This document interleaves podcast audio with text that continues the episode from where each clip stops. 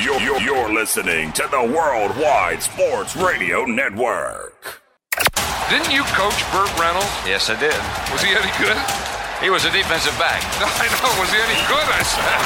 103.9 FM LI News Radio presents The Weekend Crunch with Errol Marks and Speedy Petey. Hello, Long Island, New York, and around the country. This is the Weekend Crunch. I'm your host, Errol Marks. My co-host, Speedy Petey. Remember, you can listen to our show every single Saturday from 7 p.m. to 9 p.m. New York Eastern Time, only on 103.9, the LI News Radio Network. Brought to you by New York Sports E Magazine and the World Wide Sports Radio Network. Well, well, well, Speedy Petey. It is a wonderful week of heat, craziness, and sports. How are we today? Rangers forcing a game seven, definitely nerve wracking, but they've come back from down three to one already to get to this point. It's And. Ranger fans gave up on their team. That's reactionary fans. Also, I want to give a shout out to my brother Dylan, who graduated from Quinnipiac. Uh, yes, let's go, So He'll be starting grad school in July for occupational therapy. So, giving a shout out on air to him as well. Good job, Dilly. Anyways, we got a great show lined up for you guys tonight. A little bit later in the show, we'll be talking to NFL Draft Bible assistant, scouting director, and writer for Sports Illustrated, Jack Borowski. We'll be talking about the NFL Draft with him as the NFL schedules came out this week. The Islanders fired Barry Trotz. Surprise fire. We will get into that. What happened with the New York Islanders? What happened with Barry Trotz? And why Lou Lamoriello decided to move out of Barry Trotz's land. Jacob DeGrom now transferred to the 60 day DL. Tom Brady gets a broadcasting contract worth $375 million, which would make him the highest paid broadcaster in sports history. Tom Brady, who's never stepped on a mic, been on a broadcast, is going to get a 10 year, $375 million contract. I'm not very happy about that because I should be getting that money. We will get into the NBA and NHL playoffs, Major League Baseball. The two hottest teams in baseball are the New York Yankees and the New York Mets. Why don't we get into some hockey? And a lot of people early this week were surprised when a story came out that the Islanders are parting ways with Barry Trotz. Now, I've always believed that Barry Trotz has been the best coach in the NHL. I would say about seven years. He's one of the winningest coaches in NHL history, came to the Islanders four years ago, and really changed this organization into a winning franchise. Now, over the last year, with the new stadium, COVID situations, the Islanders really started the season off very, very slow traveling about 11,000 miles the first month of the season with no home games. After they lost eight or nine players to COVID in the middle of the season, it definitely affected them when they lost 11 games in a row. I do not believe Barry Trotz got fired because of where they ended up this season. Back to back years to an Eastern Conference championship. This organization has been as dominant as any hockey organization in the last four years and a lot of people's favorite to winning the Stanley Cup this year. And after all that, the Islanders part way with their head coach. Now, when Lou Lamoriello spoke at the press conference, Lou Lamoriello would not give any answers on why he decided to part ways with Barry Trotz.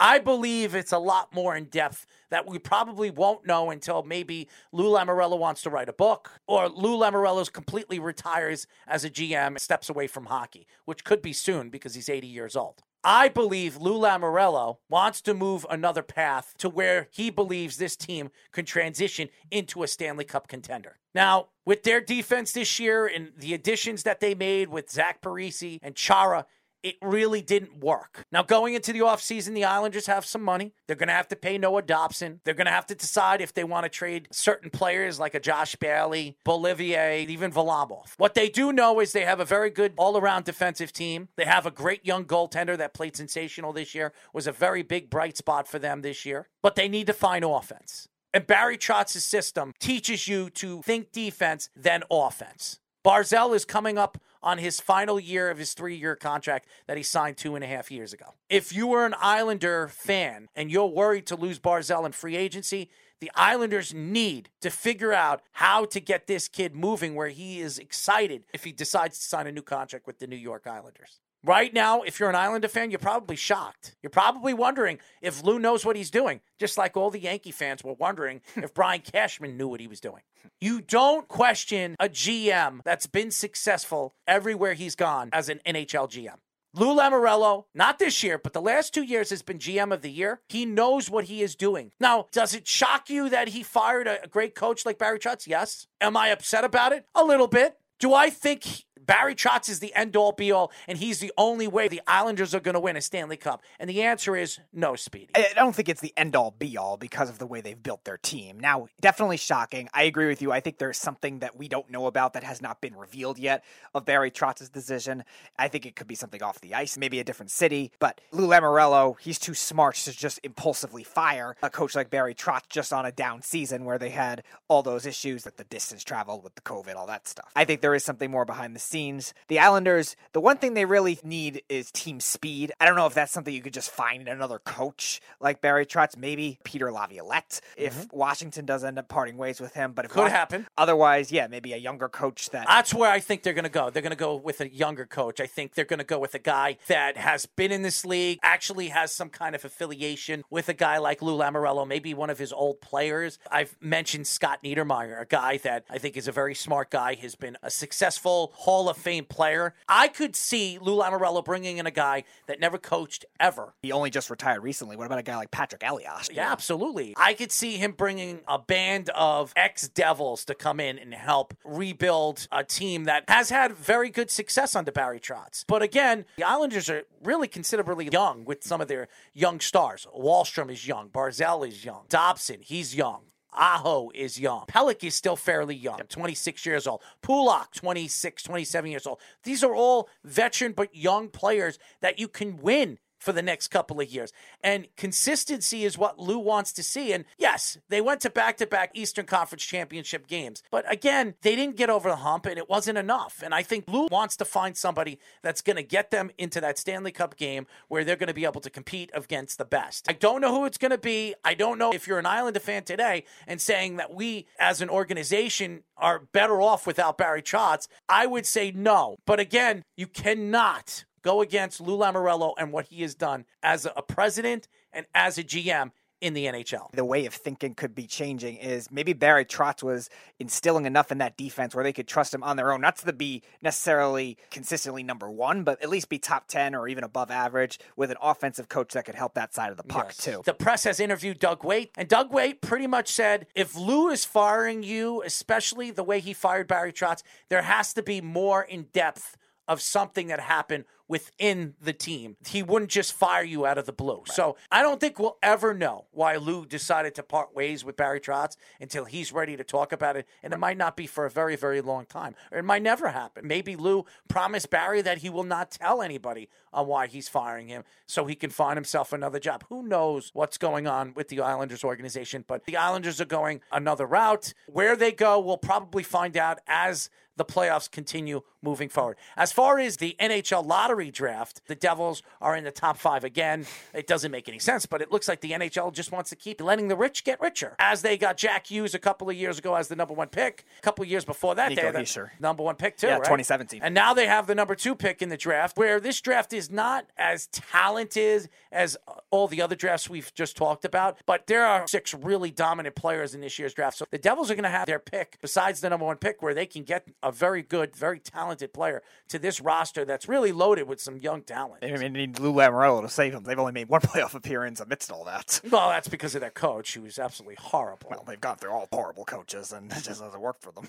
As far as the Islanders is concerned, they landed where they were supposed to be drafting, and that's number 13. Where Lou decides to go at 13, they could use that as a trade piece to add another superstar player to come and play with Barzal. Who knows what Lou is going to do? Right now, if the season were to end, the Islanders would have $13 million to spend. If they trade Varlamov and they get rid of maybe one or two contracts, they might have a little bit more than that. They still have to give Noah Dobson an extension this offseason. They're going to have to re-sign Aho, who's probably going to want $3 million, $4 million a year. Dobson's a young, talented young player where I believe he's going to get himself at least 5 million a year. So all in all, I think the Islanders will have between 8 and $9 million to spend in the offseason where they can add another piece. The question is, where do they go? When it comes to that piece. So it's going to be a very interesting offseason. As far as the NHL playoffs, the New York Rangers really started this series uh, with the Penguins really, really slow. And they haven't been scoring goals in this series against a third string goalie.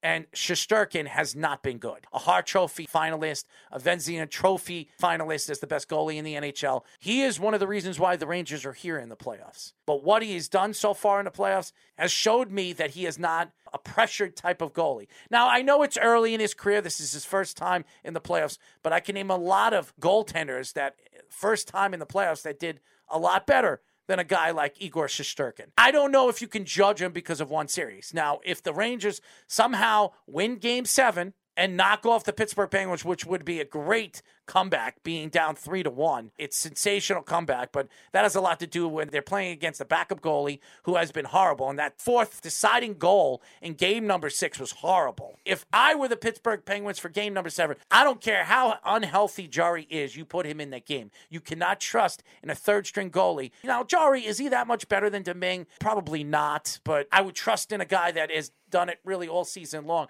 than a guy that really has been a filling goaltender as a third string goalie. But the Rangers tied. It's going to the seventh game of the series. Yeah, Shesterkin has not looked his best. He hasn't made a lot of those spectacular, tough saves that we've seen him do throughout the regular season. He has had a couple soft goals, usually one or two a game. He's looked, been pulled in two games. Right, when he's looked off. And that's a big problem for a Rangers team that needs that kind of goaltending to step up in order to make a difference. It's a young team all around. And I also think the games in Pittsburgh, the offensive game planning was really flawed. I think they were taking Domingue for granted. Yeah, he's nothing special, but they were shooting at bad angles. They were shooting kind of impulsively, and that did not help. We know in any sport, if you have bad offense, it'll lead to bad defense. If your defense is on the field for 45 minutes in football, it'll get worn out. In basketball, if you turn the ball over a ton, you get all these fast break points against you. Same kind of thing in hockey, and you're seeing that. The Penguins were possessing the puck forever. Now, the Rangers have made some adjustments. Game five, they looked a lot better offensively. Now, granted, the Crosby injury might have something to do with it. They were, nothing to do with it. But they were winning more faceoffs. I think that did end up helping, and then same thing in game six, too. The- you and all the other Ranger fans gave up on your team early in this series. Every Ranger fan said after it went three to one, the series is over. When I said there's no way this series is over because you have a third string goalie who looks horrible in some aspects of the game. The fact that the Rangers lost three games in this series is pretty remarkable. Now they're going into a game seven. A lot of people would pick the Rangers to win this game. Now, if Jarry plays, I would give maybe a little advantage with the Penguins, but being that the Rangers have the home crowd, I think Ranger fans should be very excited. I don't think it's going to be exciting where if you have to play the Bruins or you have to play the Carolina Yeah, Hurricanes. right. If the Rangers win this series and come back, I think it's a successful season because they're going to be playing two really strong teams like the Carolina Hurricanes and the Boston Bruins. Now, they're going to a game seven, too. The Hurricanes have played well. All the home teams have won. Yep. And now they're going back to Carolina. When you look at the Eastern Conference, I expected the Rangers to win. I expect the Hurricanes to win their series. But out of all the series in the Eastern Conference, I thought the Bruins and the Hurricanes was going to be the more exciting series because I really think the Bruins could beat anybody. Their question too was a lot of the goaltending because they had two young goalies all at once with pretty similar stat lines too and pretty similar levels of experience. And you could definitely tell the takeover with Swayman has been a lot better, where the team has played better around him for the Bruins. The defense has been a lot better throughout. Their defensive depth was a big question mark coming in, and also they're getting goal scoring from outside the guys on their top line. But also their top line guys are dominating, kind of like you saw with the Penguins as well. So they have the definitely the veteran experience advantage with the Hurricanes having the pressure, but the Hurricanes have the home ice and the much more talent. And as far as the Western Conference is concerned, Avalanche St. Louis, that's going to be a fun series to watch. I'm not surprised that the Avalanche and the Blues are moving on. I thought the Blues were the better team in their series against Minnesota, and obviously the Avalanche have been the most talented team throughout the season. Even though the Panthers had the best record throughout the league, I think the Avalanche has the most talent out of all the teams in the playoffs. I expect Calgary to beat Dallas, even though this series is very This is the low-scoring series, Yeah, yeah. it's neck and neck that series. I think the Flames will win that series. I think they're very fast, they're very talented, very young. You look at Tkachuk, you look at Gaudreau.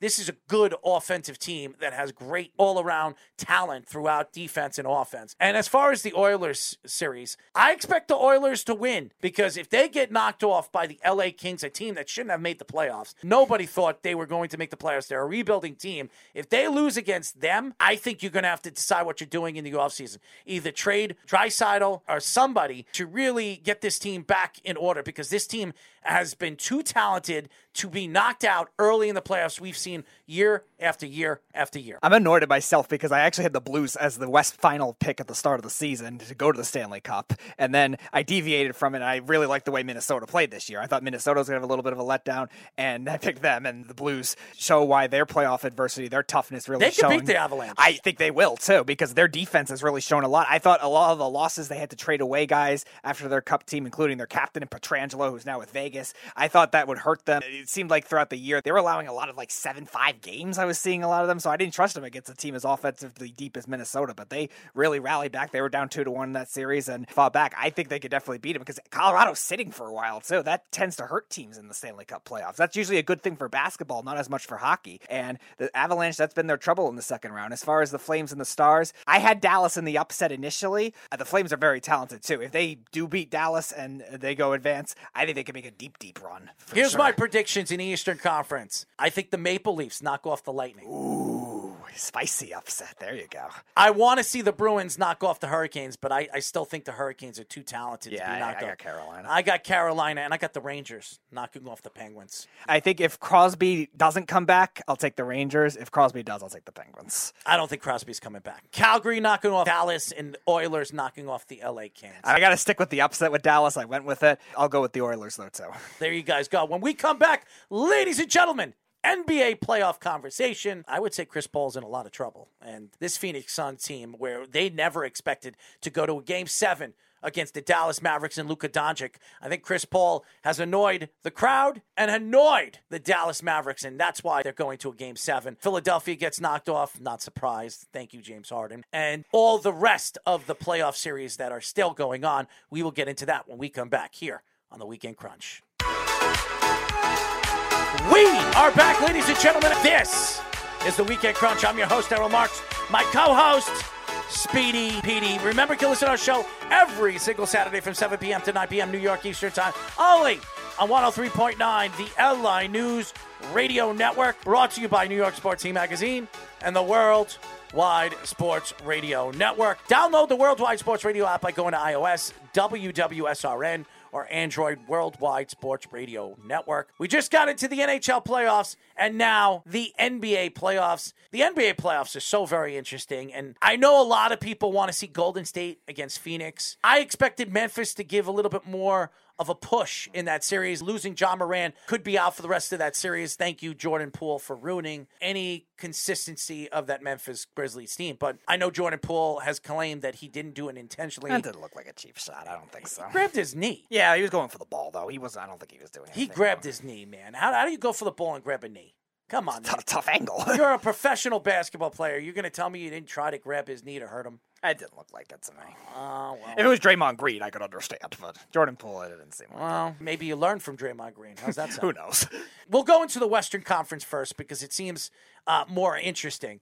And right now, Phoenix is tied three to three against a Dallas Mavericks team that nobody thought should be there. Now, Utah was the expected team to come out of that series with the talent that they have, the Donovan Mitchells of the world, the defensive style of game that the Utah Jazz play. They couldn't get over the hump with Dallas. Luka Doncic showed why he's one of the biggest superstars in the NBA. And this series, everybody thought Phoenix was going to breeze right through this series. Not the case. Now, Devin Booker has played in this series. I don't want to hear any excuses if Phoenix gets knocked out by the Dallas Mavericks. Devin Booker has played and he's played well. The problem with this series is is Dallas's bench has outplayed arguably one of the best benches in the NBA, and that's the surprise in this series. Yeah, absolutely. And I wasn't crazy about Jason Kidd as a coach coming into this. No, I wasn't He's actually coached very well too. I think the rotations for Dallas has been very good. They're keeping Phoenix's defense guessing as well, and also their size inside has played well inside. Guys like Dorian Finney-Smith and Max Kleber giving some depth and some defense. It was an improved defense for Dallas this year, but still wasn't started as the strength of the team. And Chris Paul is going to have to really jot down what he is as a player in the playoffs because,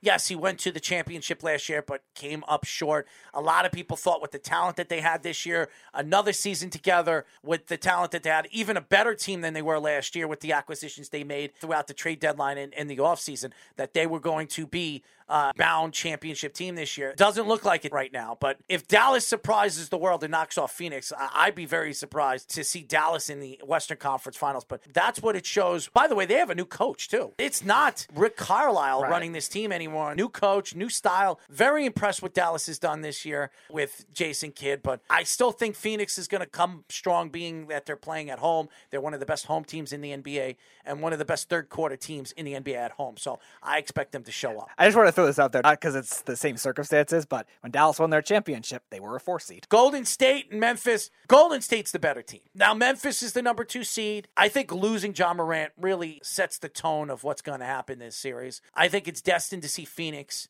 and the Golden State Warriors face off against one another to see who's going to have the chance to win a championship. Because I think whoever comes out of the Western Conference is going to win the whole thing. I think that's where the talent lies in the league. I think both teams have a tremendous amount of talent. I do believe Phoenix is the better team, but that's what I think all the NBA fans want to see, Speedy. Yeah, I also think too. You look at the leadership perspective. Golden State has that with their veterans. Phoenix has that. You kind of lose that with Memphis losing Ja Morant because they're mostly a younger team. They have a couple veteran guys that help, but it's still a lot of even their top depth guys are all young all at once. I would probably give the edge to Golden State as well, but their depth for Memphis played well. They had seven, eight guys scored in double figures in the game five. Ja Morant plays. They're up three two in this series. I think because those close games go their way. As far as the Eastern Conference is concerned, I don't think anybody was surprised that Miami knocked off the Philadelphia 76ers. James Harden doesn't show up in game number six. He showed up in game five, doesn't show up in game number six. And that's why I believe Philadelphia got knocked off by a Miami Heat team that has a tremendous amount of depth. With the acquisition of Victor Oladipo for the playoffs. It definitely has given him a little bit of a spark. Victor has not played well in the Philadelphia series, but I still think that Victor is a big piece. If Miami has a chance to knock off Milwaukee or Boston or even go into the NBA championship where they're going to have to face off Phoenix or Golden State or maybe even Dallas, who knows? They're going to need Victor Oladipo. And I think Miami getting a rest, does it help them? Uh, In basketball, I think rest does hurt you. Miami is also coming off with significant injuries from Jimmy Butler and Victor Oladipo. So I think that all the time that they need to get healthy would be very important. I'm not surprised Miami is heading to the Eastern Conference Finals. As far as Milwaukee and Boston, this is going to a game seven. Milwaukee going back to Boston, that's a lot of pressure. No Khris Middleton. It definitely has affected him in this series offensively. And I do believe that the refs have been on Milwaukee's side throughout this series. Now, if anybody could do it, it's the Greek freak, it's Giannis and his team get over the hump and knock off Boston in Boston. I don't think that's going to happen. I think Boston has been destined to play Miami in the Eastern Conference Finals. I think a lot of people would love to see the one and the two play against one another. Where I thought Phoenix and Golden State would be the best Western Conference Finals series, and I think Miami and Boston, Speedy, would be the best Eastern Conference series. Yeah, that'd be a defensive juggernaut, but also a depth juggernaut too. If those two teams were to face off, Erik Spoelstra is probably the best defensive mind in terms of coaches in the NBA, and the Celtics with Udoka, the way they could play defense too. And if that matchup does end up happening, it'll be also a rematch from two years ago in the bubble. So they have a little bit of bad blood going for them. Fiery guys with Marcus Smart and Jimmy Butler going at it too. By the way, I love when Jimmy Butler before he went to the locker room said to the Sixers, "Y'all traded Tobias for me" or something like that, which was pretty funny. No love lost in Philly for Jimmy Butler, but yeah, that'll be definitely an interesting series. I think going back to what you were saying about the rest factor of the NBA, I think Miami's the one team that might be not phased by it because they play so differently every game. It's always a different star coming through, one of their three veteran guys. You mentioned Oladipo was kind of up and down. So is Jimmy Butler. Jimmy Butler goes off, then Oladipo will do it the next game. It's really the depth and the system really for Miami. Whereas the Celtics, if one of their stars is off, we haven't seen them overcome that yet. So I think that kind of advantage will still go to Miami. And then if Milwaukee does end up advancing in the game seven, Giannis is the best player. He hasn't had a bad game yet. So that doesn't really phase them no matter what circumstances he's in. I haven't seen Milwaukee lose back to back games in this series. So a lot of people would say there's a sign there. I don't. I think Boston will be the team that's going to knock them off. I predict it's Boston and Miami, and I predict it's Phoenix and Golden State moving forward in the Eastern and Western Conference finals. But it's been a sensational playoff right now watching the NBA as well as hockey. When we come back, the return of Money Line Mania with Chaz and the crew here on the Weekend Crunch. We are back, ladies and gentlemen. As you know, this is the Weekend Crunch. I'm your host, Errol Marks, my co host. Speedy Petey. Remember, can listen to our show every single Saturday from 7 p.m. to 9 p.m. New York Eastern Time. Only on 103.9, the LI News Radio Network. Brought to you by New York Sports Team Magazine and the World's Wide Sports Radio Network. Download the Worldwide Sports Radio app by going to iOS, WWSRN or Android, Worldwide Sports Radio Network. It has been a great show, and as we do this every week, we've skipped a couple of weeks, but we have them on again. Brought to you by Sports Betting Weekly, as we call this segment Money Line Mania. This is Money Line Mania with Chaz and the crew. They are back, ladies and gentlemen, and why not their leader, Chaz, and his boy toy, just kidding, boy toy, but his He friend, wishes. Hector. What's going on, guys? Hector swiped me the wrong way one time. No I forget what, what app we were on, but he, he swiped no on me. I was hurt. He wishes. oh, I love it. I love you guys. You guys are awesome. And if you guys are handicappers, if you guys are betting guys or betting ladies, you have to listen to this segment. No MSG betting show from our guy, Eric Coleman. I'm not taking shots at Eric Coleman. He was my co host on this show. Nobody knows more about betting and money line than Chaz and his boys. What is up, my friends? I owe everybody an apology because I did not give out Rich Strike to win the Kentucky Derby. My horse, though, coming from home, looked like the best horse, and I thought I was not only going to cash the win bet, but I was going to hit the exacta and maybe the trifecta, all for naught. But right now, I went online and I Googled. There's four.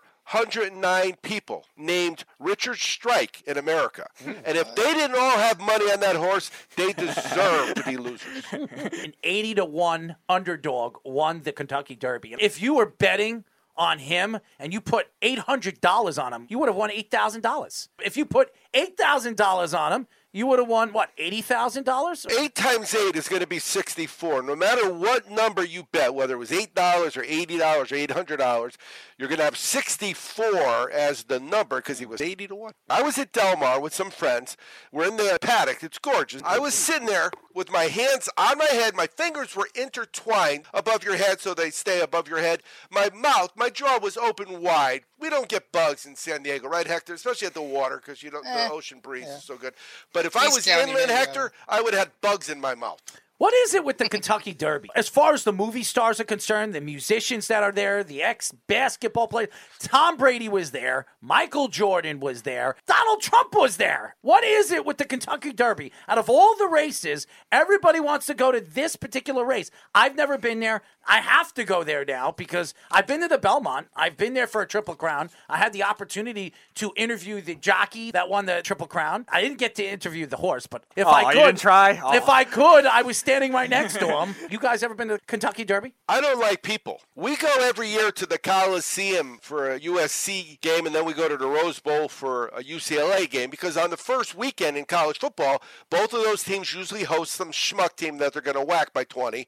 and so we do two games in one day, and I don't like people. The Derby had 150,000 people. Yep. I've watched racing my whole life, all the big races, the Triple Crown, and I've been to the Belmont now twice. And the people over there, the outfits that they wear, the hats that they wear. I'm going to probably go to the Belmont this year. I know if it's a beautiful day, that place is packed. They usually have a band. Last year, I think, it was Flo Rida. It's ridiculous. The people that go there, man, they don't even know what horse racing is. Half of the time, it's just to show off their new hat, show off their new dress, or show off their new thong that they're wearing or something. They have officially licensed Kentucky Derby Thongs? items that you can buy. Oh, maybe a thong. The thong, it's probably three ounces maybe of material. The thong was thirty nine ninety five online. Myself- the Kentucky Derby Could, thong. could I get a male thong? How much is shipping going to be? They'll charge you twenty dollars for shipping, unless you go on Amazon. You get it on Prime. All right, boys. All right, Chaz, we're going to start with some of your plays. You said you had some NHL and NBA playoffs. As the playoffs wind down, some teams are sitting around waiting to go, and other teams are playing in a game seven. But I got to tell you, uh, an NHL sports betting story. I had over six and a half in the Toronto Tampa Bay game, and it went to overtime. And I realized if they could get the feeling of having a ticket that says over six and a half in an NHL playoff game that's tied at three, it doesn't matter how many overtimes, you're going to win that bet. And they could put that into a pill, and you could take that pill. What a high it was! I don't know if you saw, they went long into the first overtime, and the whole time it didn't matter. Whoever scored, I was going to win. It was really, really cool. So thank you, NHL playoffs, because there's no shootout in the playoffs. Shootouts are different when you're sports betting. Shootouts don't count for that point for the total. But yeah, so Saturday night there is the Kings at Edmonton. Now I actually started pulling the data for the NBA and the NHL playoffs right before the Derby. So I've got a couple weeks of data in. I've done really, really well. I actually hit two different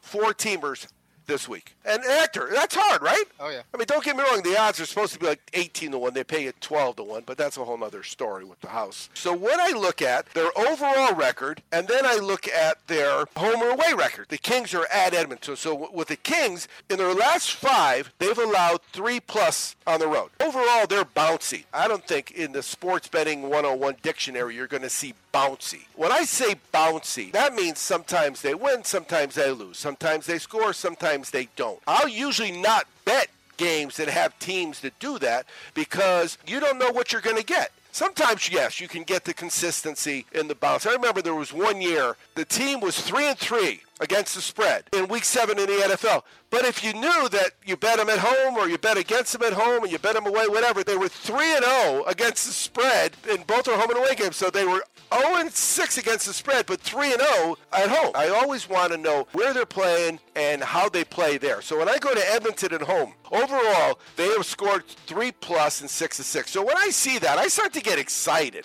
I see a team, okay, they're scoring 3 more and the Kings are giving up 3 or more. They ain't going to take rocket science to see where I'm headed here. That was Edmonton home. Listen to these numbers overall for Edmonton. In their last 8 of 9, they've scored 3 or more. Most hockey games, you're going to win if you score 3 or more. It's So about an average, I would say. Not in these yeah, playoffs. but those you don't score three, you're not winning. In their last four to five, they scored four or more. I've got Edmonton scoring goals. Edmonton minus 196, and it's at six and a half. So I'm going to bet them to win the game. I'm going to bet them to win by one and a half. But more importantly, I'm going to bet their team total. I had this happen. The Dodgers lost nine to seven to Philly, but when they were down four to nothing, I bet them big, and all I needed them to do was get their team total for me, and I would win. Say the over under is three and a half. It says three three going into the third. If you've got Edmonton, you're a little nervous, but as long as they score that fourth goal, it gives you money. That gets your money back. You're only betting the game, you really got to look in the mirror and, and wake up to reality, guys. Edmonton and LA, this has been a high scoring series, and all the series have been high scoring. You would expect goaltending to be at its high going into the playoffs. It hasn't been. I absolutely believe this game is going to have five to six goals for both teams. Was it the Ranger game that they scored like four goals in like a blink of an eye? Yes. Every time they score, you add a little bit more. Not a full union, but a little more. So if you won 75 hours, you bet maybe 25 hours on the next one. Six so and a half. fast, I couldn't get the bet in. They scored that quickly. This particular series, the LA Kings and the Edmonton Oilers, who would have thought that the LA Kings would be challenging the Edmonton Oilers? Played very well defensively. Goaltending by Jonathan Quick has been fantastic. I expect Edmonton to win in game seven. Gambling, that's how it works. Hector, sometimes we're wrong, and when we're wrong, they keep the money. What about Hector? I got a couple soccer plays there for Sunday. I'm gonna throw a curveball at you guys. The NWSL, the National Women's Soccer League, one up in New York City, Gotham FC. Actually, just played the team that I'm gonna pick for this week, San Diego Wave. Didn't go too well for them last week. Gotham FC gave up four goals, all of them to Alex Morgan. One of the three times in history that a player in the NWSL has scored four goals. And they're gonna be playing at home this Sunday against Chicago Red Stars. Chicago Red Stars made it to the NWSL final last season and lost in the final to Washington Spirit in a close one. But San Diego's been tearing it up. They haven't given up a goal in their first two games of the season. I think they're going to keep the ball going. I live like two miles from Torero Stadium. They can hear the fans at night. I don't even have to turn on the TV if to see if they're scoring or not. So I think they're going to win at home against Chicago Red Stars. They're going to go undefeated for the first three games of their inaugural NWSL season. And I'm liking them to win uh, two to nothing, another shutout. Who's offering lines on that? Offshore, Bovada Caliente does it too. Well, yeah, well, of course, because you have to kind of be in Mexico to get that program. But Caliente really does a great job with soccer. Soccer. And then the second one I got going on is USL. A lot of eyes are going to be on this one because it was supposed to be the final for 2020, but it got canceled because of COVID. Phoenix Rising had won the Western Conference, and Tampa Bay Rowdies had won the Eastern Conference. It's going to be at Phoenix, and I don't think either team is doing well this season. Tampa Bay just lost to San Diego Loyal at Tampa Bay, and Phoenix Rising hasn't had a good season. They just got bounced out of the U.S. Open Cup to Sacramento. It's going to be one of those games that they want to get back to dominating their own conferences. There's still plenty of games left, but they're still kind of in the middle of the table, both of them in their respective conferences. I think it'll be close. I think it'll be for bragging rights, obviously, because of what I said about the final a couple years ago. But I think this time it'll be Tampa Bay that shows Phoenix Rising that if they would have played the final that year, they would have beat them. So I think they beat them on the road, get some vengeance, and Tampa Bay wins this one on the close one, two to one. There is a game that I want to look at on Sunday. It's the Phoenix Suns and the Dallas Mavericks. It's tied three to three. Dallas has been unbelievable. Luka Doncic has been as good as anybody would expect. But going into this game, you're going into Phoenix. Phoenix has been really dominant at home all season long. What Devin Booker has done every home game throughout the playoffs before he got hurt, he was averaging between 28 and 30 points. I expect him to do the same in this game. The books are saying that 27 and a half or under, I think is going to have over 30 points in this game. And also Chris Paul. I expect Chris Paul to have a sensational game offensively. I expect him to score over 25 points. I do believe Phoenix will win game number seven, being that they're home. They're one of the best home teams in all of basketball. So give me the Phoenix Suns game number seven Sunday afternoon. This number is so wild that my wife Vicky, who doesn't give a crap about anything when it comes to sports, she likes football, but everything else, forget about it. She says, "Oh my God, really? Dallas lost by 30, and the next game won by 27. That's a 57 point turnaround in NBA playoffs. Oh my God, that's crazy, isn't it? The spread is six. I think it's going to be a lot closer than that. There will be a chance that Dallas will have a chance to win this game early in the fourth quarter. I expect one of the big names on the Dallas Mavericks, one of these guys are going to foul out, especially the way Chris Paul likes to drive to the hole and draw fouls. I expect Dallas to be in this game all the way to the end. I think that there could be a good chance that the way Phoenix wins is by free throw shots. I see Dallas losing this game by no more than six points. If there's only one flaw in Luka's game, is free throw shooting is like league average. Dallas overall in their last nine games is two and seven, two over, seven under. Phoenix, on the other hand, has gone under in four straight games and is one and three against the spread. But what do you know about Phoenix? Golden State, they're probably given two or three points more than they really should. The reason they are is because the people will bet it. So the house says, why would I give them four when I can give them six? Here's where it gets dicey. On the road, in their last three, these are all against Phoenix. They're 0 3 against the spread. But a key fact that really comes from our easy sports data is in three straight games, Dallas has scored less points on the road in every single game. You beat me three straight in Phoenix, and every time I scored less than the last time, gotta think you got the winner there, Errol. Yeah, I think Phoenix will win this game. It'll be very surprising if Dallas pulls this out because nobody would have thought that Dallas was going to go to Western Conference Finals. Everybody is expecting Golden State versus Phoenix, and whoever comes out of the West, I believe, is going to win the whole thing. But I just have this feeling that Phoenix is going to deliver. Devin Booker has been playing hurt really throughout this series. It's been unbelievable. He's been the best player on the court besides Chris Paul. I expect that you'll see Devin Booker show up in this game and score more than 30 points in this game, maybe even see a 40 spot. So if you're going to bet on somebody to score over his total points, it's Devin Booker. I think Devin Booker has been sensational at home. I think he's one of the best shooters we've seen in the NBA in the last six years. I expect him to show up in this game and really take over offensively in this game for the Phoenix Here's Suns. my play. If you can get 107 or less for team total for the Phoenix Suns, you should bet it.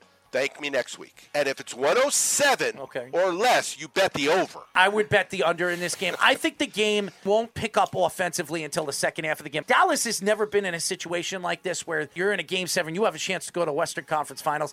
And Luka Doncic, this is really his first playoff run. He won his first series this year. I expect Luka Doncic to really show up in this game, but I don't expect his points to total out until the second half of the game. I think this game will be very, very close going to the second half, the third quarter.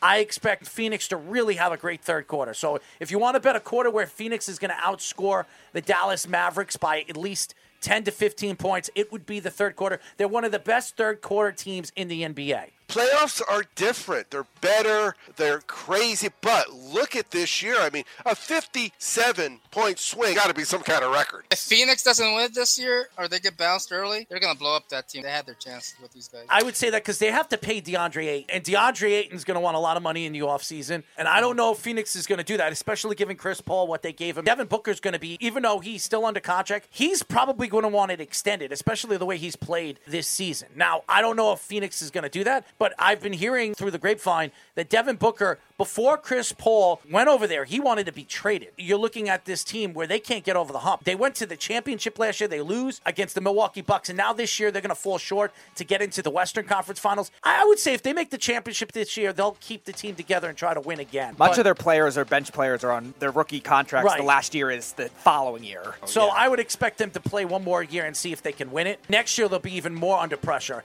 This is their year. They've been the best team in the NBA. This is one of the best NBA records we've seen a team have really since the Golden State Warriors did it. This is as good a team as any team in the NBA to win. Now, I think they're a very well built defensive machine. I think they haven't played very good defensively in this series. They've let Dallas and they let Luka Doncic do whatever he wanted in the fourth quarter. If you let Luka Doncic do what he's done in the second half that he's done in this series, they are not going to win this game. They have to shut down Luka. They shut down Luka, they win this game over 107. I don't know if it's going to be like that. I think it'll be a lot closer than people think.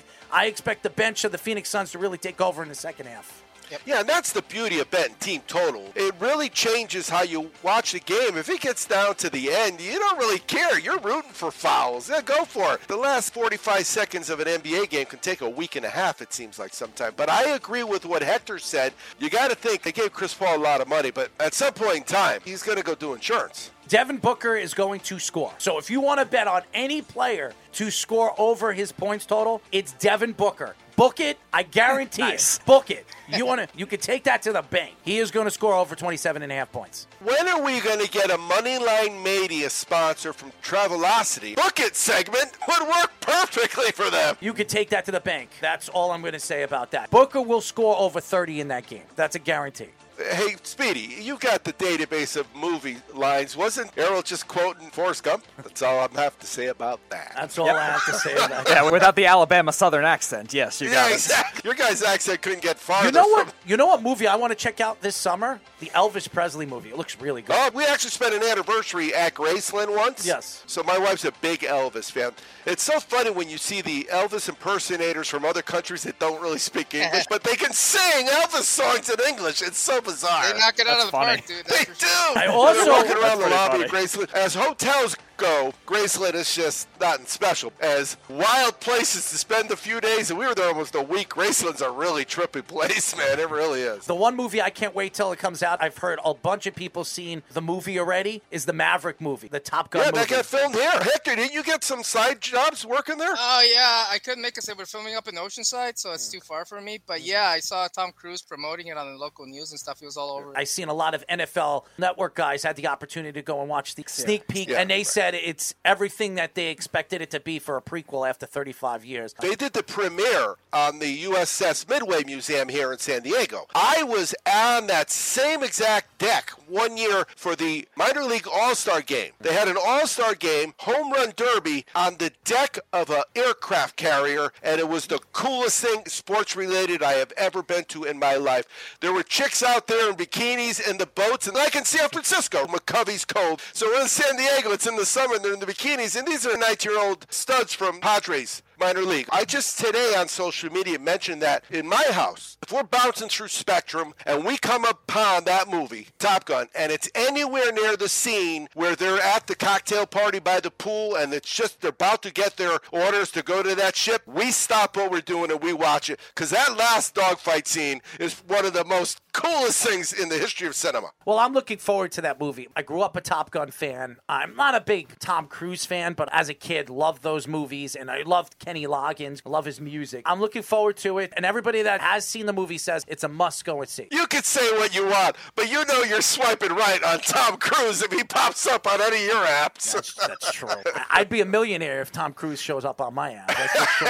we really appreciate you going out there and giving us your time and giving us your information so fans fans out there can actually make some money. We consider what we do, what we do, and we want to be good at it. Well, you guys are. One of the Yes. things that we talk about all the time in our sports betting lesson segment, which, nice plug here, will be part of the Wake and Bake program coming forward that starts actually next week. Hector and I, we have a date to talk next week on Soccer Talk with Hector. I don't have a tattoo for that one yet. That's how I remember. I get tattoos. I remember all the names of our shows. I, you know, it's, it's funny you said tattoo. My friend just showed me that he's getting a nice big tattoo on his forearm. He's got me thinking to go and get a full sleeve and finish in my sleeve. I don't know. Do How that. could you fit anything more on there? I got nothing. go. I got you the top of my going arm. That's it. Samoan on us. Ah, stop it. I wouldn't do it to both of my arms. I would just do it to one of my arms. Once you make the decision, your handicapping tells you that's the play. The game just begins then. You look at Hector's two plays this weekend. I'm watching those soccer games and I'm clicking buttons throughout the game. And what I'm hoping for is maybe a low scoring game and all of a sudden, boom, boom, boom, you get three goals in a row. It happens all the time in soccer, somewhere in that 60 to 80th minute. And that third goal can get you like plus 420. One thing happening is better than a two teamer. That's why Bet Live is really the way you cover That's your the go. ass when you're a handicapper. Well, we really appreciate you guys. We'll talk to you next week. Tell Wes we miss him. We will always be cashing. Thank you guys. Money Mania, Chaz and his friend and his boy, Hector, as they always do what they do, and that's give you winners. When we come back, we'll be talking to NFL Draft Bible Assistant Scouting Director and writer, Jack Borowski, here on the Weekend Crunch.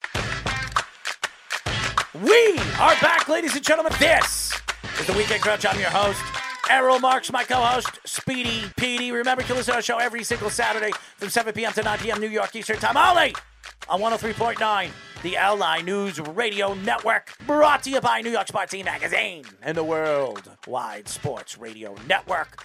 Download the Worldwide Sports Radio app by going to iOS, WWSRN, or Android Worldwide Sports Radio Network. We had this guy on a couple of months ago on the Sports Loudmouths, and we have him on again for the Weekend Crunch. We are now talking to NFL Draft Bible Assistant, Scouting Director for Sports Illustrated. We are now talking to the writer and greatness of Jack Borowski. Jackie boy, what's going on, buddy? Thanks for having me out, guys. We are good, man, and the draft is over. And you said this was a weak draft. I told you I beg to differ when we talked months ago. What did you think about the draft and how it fell? And who do you think was the winners of the first round? I thought the draft, the class wasn't necessarily great. Obviously, only one quarterback in the first round, and that tends to drive it from a casual fan perspective and just the entertainment aspect of things. But, you know, with the wide receiver position, I felt like it replaced quarterback this year with six in the first 18 picks, and then A.J. Brown was traded as well. Marquise Brown. You had a lot of moving pieces with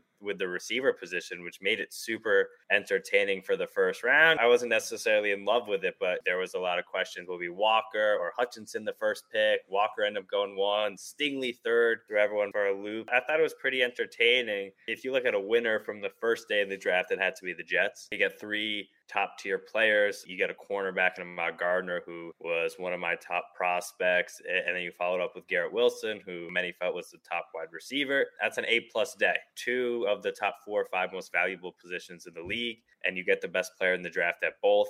And then they followed it up with trading back in the first round to get Jermaine Johnson, who to me was arguably the most talented pass rusher in the draft. The the biggest questions surrounding him were character and his age being 23. But outside of that, he's a supremely talented player. And I think he comes in and can be an immediate impact player. So the Jets and then the Giants as well. Uh, I think both New York teams did a fantastic job on day one. Evan Neal, Kayvon Thibodeaux. Jan just talk about star power, getting guys who were two of the best college football players the past three seasons. I thought the two of them A plus days overall. I thought the Jets continued day two. They got the best running back in the draft. You get four players. If you want to say Jermaine Johnson's the third best edge rusher, whatever it may be, fourth, but you get the best cornerback in the draft, the best receiver in the draft, the best running back in the draft. They really upgraded their roster. The Ravens, I thought, did an exceptional job with their day two picks, getting David Ojabo, pass rusher from Michigan, who I felt was a top 32 player and probably a top 20 pick if he didn't tear his Achilles.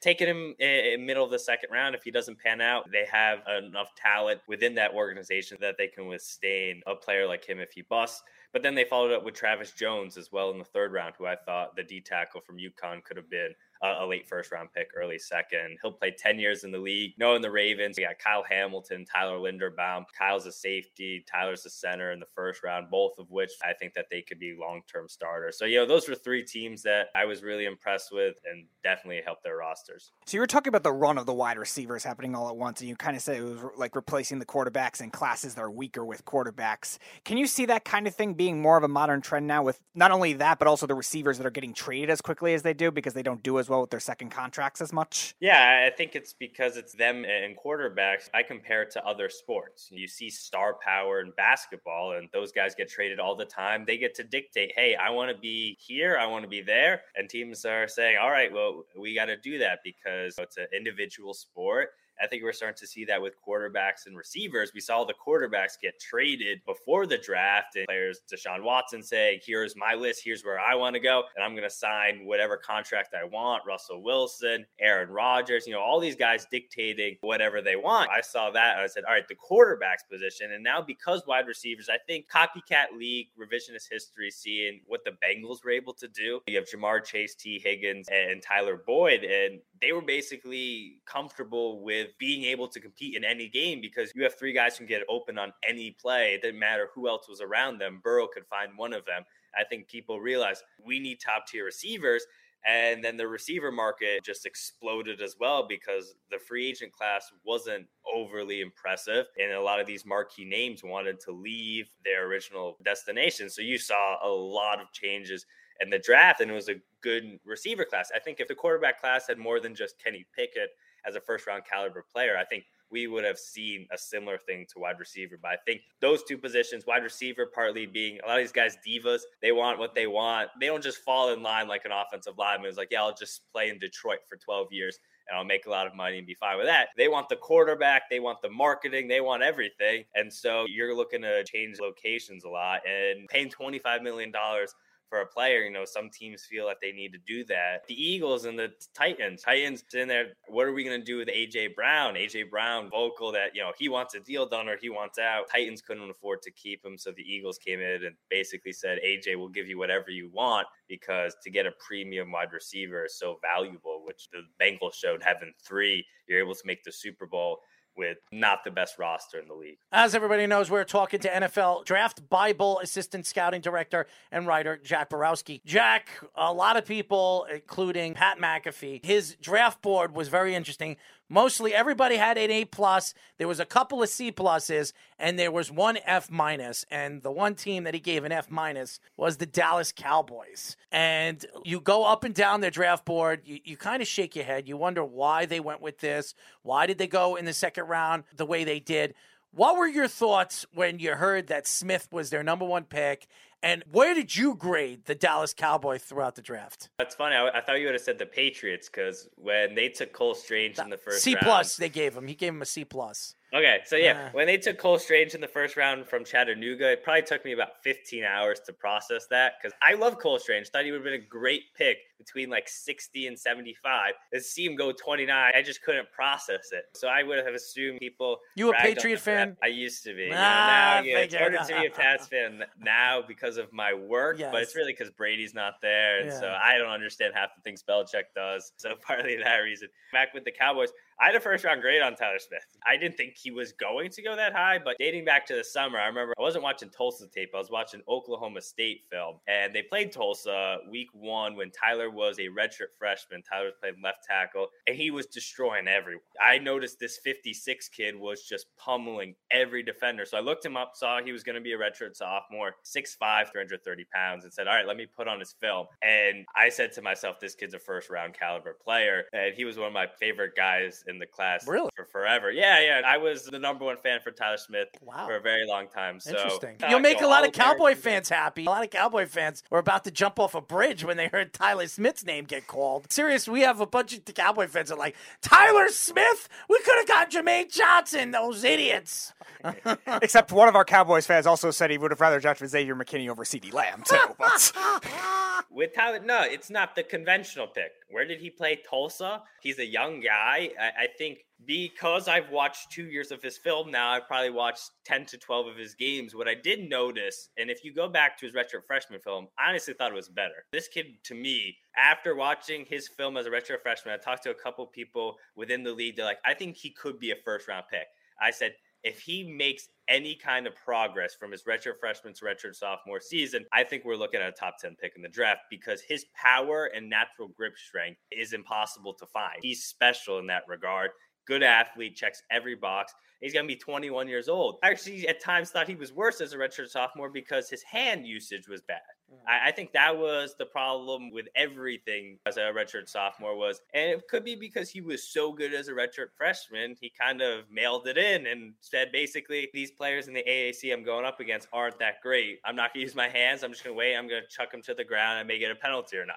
But at his best, he is right up there with Charles Cross, Evan Neal, and Ekwonu. Yeah, and you could argue that he has a lot of similarities to Ekwonu and he tested better. Did I think they were going to make that pick? No, I thought they would have taken Jermaine Johnson. You know, they need a pass rusher to be able to plug him in at left guard. Did you, Tyron Smith? Did you like what Jerry did at the press conference, showing his list of his Personally, draft I loved it because I got to see what a draft board looked like. You know, you always wonder, like, what a team do they have? Like Cole Strange? Does every team has Cole Strange as a top 20 prospects, so the Patriots weren't crazy. They were pretty conventional with their board. I thought they were higher on Tyler than most teams would have been, but mm-hmm. I thought you can't find his traits round two or below. And I think you get to put him at left guard. You have Tyron Smith at left tackle. If he can learn anything from Tyron Smith, I mean, he's the best tackle that we've seen in a while. So I think he's able to learn from Tyron, play left guard. Worst case, he's, I think, a top 10 guard in the NFL mm-hmm. early on in his career. Best case scenario, learns how to use his hands better, unlocks that natural grip strength and power that he possesses. And you're looking at a franchise left tackle by year two. I think that it wasn't a crazy pick. Yeah, it's unconventional. You have Jermaine Johnson, who's an All American Florida State guy, was at Georgia previously, dominated. His film's awesome. You know, you had some other guys available who they could have taken, but I didn't hate the pick at 24. Sam Williams in the second round, the Ole Miss pass rusher. I thought if his character was better, he should have gone there. The Cowboys did it last year when they took Kelvin Joseph in the second round, back to back years, taking guys who were probably high second round. They like talent. delinquents, don't they? Yeah, his character stuff is really bad. None of this is overblown, but he can get after the passer. They've already dealt with some issues with Kelvin Joseph this offseason. Micah Parsons had character related things last year. Kelvin did. Josh Ball did, Sam Williams this year. So not necessarily the best of things, but they got a talented player in the second round. I probably would have not had him on my draft board, but they did, and he, he's talented. And they got Damone Clark on day three, linebacker from LSU. He was their other really intriguing pick to me because he would have been a high second round pick, but a spinal issue caused him to fall. I thought he would have fallen out of the draft, but they took him there. And worst case, it's a failed fifth, sixth round draft pick, but best case scenario, you're looking at a guy who, who has starter upside. So I didn't hate their draft. I think when you focus on the Smith pick, yeah, Tulsa kid in the first round. It's surprising, but I didn't hate it. You know, the position they're in also. They have a really good team. I felt in a really bad division, so I didn't hate their draft. The quintessential part is that they were drafting Sam Williams to replace Randy Gregory, who fell in the second round in 2015 because of character issues. Was supposed to be a top 10 pick. So there were also a lot of teams that did not have a first round pick. Arizona, the Raiders, the Browns, the Colts, or any of those teams that did not first round picks had great drafts that stood out to you with their value. The Colts, they always have a really good draft. With day two, they got Alec Pierce, wide receiver from Cincinnati, who to me reminded me of Michael Pittman. Got him at 53. I like the value there. And then Bernard Raimann, who I thought would have been a second round pick. He's a tackle from Central Michigan. He's on the older side and he doesn't have super long arms, but I think at that point in the draft, I think he was picked 73. They got good value there. So they just hit on draft picks. They've done a very good job in the middle rounds. Arizona always drafts unconventionally. I didn't love their class. The Bears, they didn't address offense enough in my Do they opinion. ever? they drafted Kevin White seventh overall. Yeah, how long ago was that? and what did they, Kevin they, White yeah, do in the league?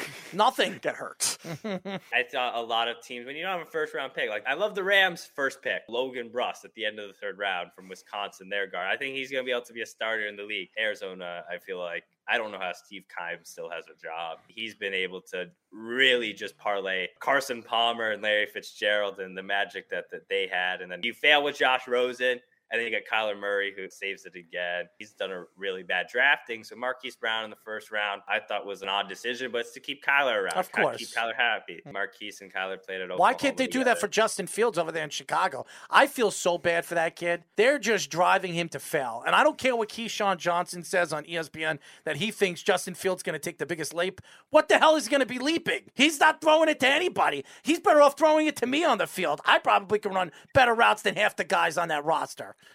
That's horrible. Don't worry, they have 10 tight ends. They'll make it Oh work. my! I feel so bad for that kid. He's just moving towards failing, and he's got a defensive coordinator as a head coach. Eberflus, he's a good defensive corner. Does anybody think that this guy could coach the offensive side of the ball? You have to prove it to me before you can do it, and I don't know if he can. As everybody knows, we are talking to NFL Draft Bible Assistant Scouting Director and Writer Jack Borowski. I don't know much about this kid Clemons on the Jets. The Jets got him in the fourth round. Everybody says this guy is a mean SOB. He does a lot of things on and off the field that kind of have you shake your head, but when he puts on that helmet, he wants to rip people's heads off, and that's why the Jets love him. He's a leader, played for Texas A&M. Tell the fans a little bit about this kid. Who is Mr. Clemons? Funny story with him. I've always been a decent fan of his film. I thought his tape against Alabama this past season when he was going up against Leatherwood and Evan Neal was some of the most impressive film I saw against two first round picks. I liked him a lot. And then so I was at the combine and they have Exos, which is a training facility. They have them all over. So Exos, what they do at the combine is they rent out a room at the hotel, like on the basement floor. And that's where guys warm up for when then go off to Lucas Oil Stadium to participate. I'm in that room and I see this guy, arms are down to his knees. He is shredded like I've never seen anyone. Nose rig, looks like he's about to kill someone. I like that dude looks like a first round pick. So I asked someone, who is that? They're like Michael Clemons. I'm sold on him after seeing that. He looked like what you see when you look at defensive ends, James Harrison, someone who looks like he's determined to rip your head off. His tape's really good. Injury history, old age, that's what hurt him. But you want a guy who I think could be a situational pass rusher. He's powerful. He's got a high motor. For the fourth round, I thought he would have gotten in the third. So I thought that was solid value there. There are questions off the field as well. They say but, he's got a bad temper. When he gets angry, it's going to take like a team to hold him back. That's the type of player that he is. But he's a good team leader. He's a team player. He'll back up any one of those players. And the Jets want to be mean. The Baltimore Ravens, why they were so good over the years, and that's where Joe Douglas comes from. He comes from that Ozzie type of drafting board. And this kid, they say, is everything that you expect an Ozzie Newsome to draft. That by itself could tell you who he is as a player and what he could be for the New York Jets. A lot of people loved the pick in the fourth round. So I'm very interested to see what this kid could turn out to be as an NFL player. So you were actually uh, the last time we had on the show the big Darian Beavers stand as one of your sleeper. He goes to the Giants in the sixth round. What do you think of that kind of fit? I think it was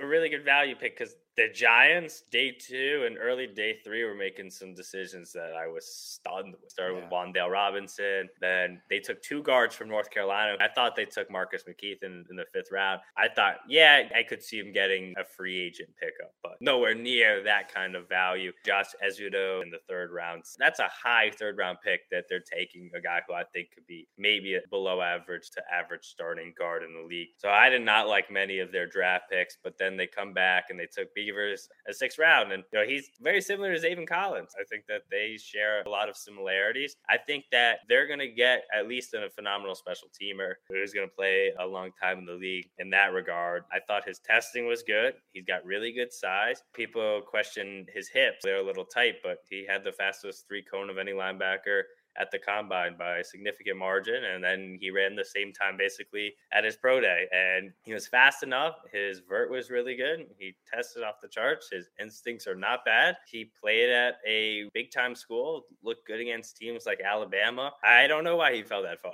I was surprised he got out of the fourth round and could have seen him go day two with some of the linebackers that were picked. I thought they got great value there, and he was my favorite pick outside of the first round for them. Worst case, if there's something there, he's just missing, which is why he fell. I still think they're going to get a great special teamer, which we saw teams like Washington take Percy Butler, the safety from Louisiana, in the fourth round, who is a special teamer only in my opinion. So I thought that was great value where they got him. The first quarterback off the board was Kenny Pickett. I predicted that to happen. And a lot of people thought that the Steelers were going to go after Malik. Malik fell all the way to the third round. A lot of people were surprised. Tennessee drafts him. You heard what Tannehill said at his press conference. I guess throwing Malik under the bus. You're a veteran quarterback. Would expect a veteran quarterback saying, hopefully he learns a little bit from me. I'd like to help him grow as a quarterback. That's what most veteran quarterbacks would say. But he got very personal about it. We're fighting for the same spot, whatever. What were your thoughts about the quarterbacks and where they fell?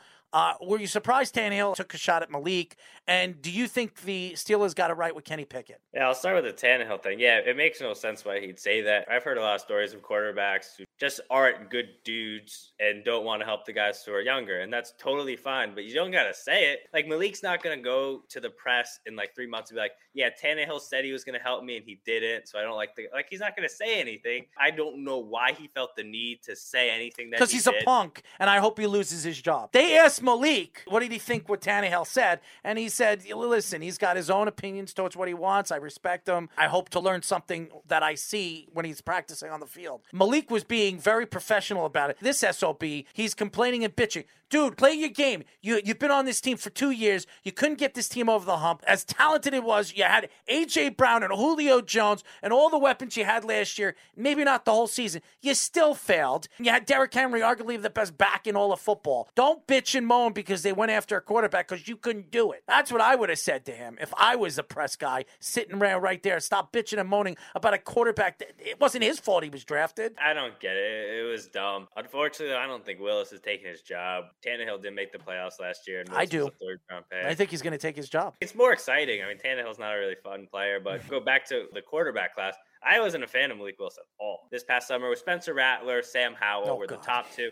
Everyone else was projects. Desmond Ridder, Carson Strong, Kenny Pickett wasn't even on the radar. Malik Willis project as well. Rattler, you know, Oh, falls God. off a cliff, gets benched. Good. He d- belongs off a cliff. I hate him. I can't wait until he gets drafted next year and he fails in the NFL. Him and his bragging family. I watched him in that stupid show. And you want to know something? He's pathetic. And you know what? He could say whatever he wants. He can go to South Carolina. He can go to North Carolina. He can go to Alabama. He'll still fail in the NFL because a punk like that don't belong in the NFL. So Rattler gets benched. He's off the grid. Howell plays worse because his weapons aren't that good and he's just not super talented. You know, he's really solid in terms of accuracy, but holds on to the ball too long. Rushed for a lot of yards, but isn't really that athletic and just isn't anything special. Strong was terrible. Ridder improved a lot. He probably improved Mhm. more than anyone. And then Willis, t- I thought, took a step back. I had him as a second round grade going into the season, a high two, actually. Then I had a third round grade on him where he was drafted after the season.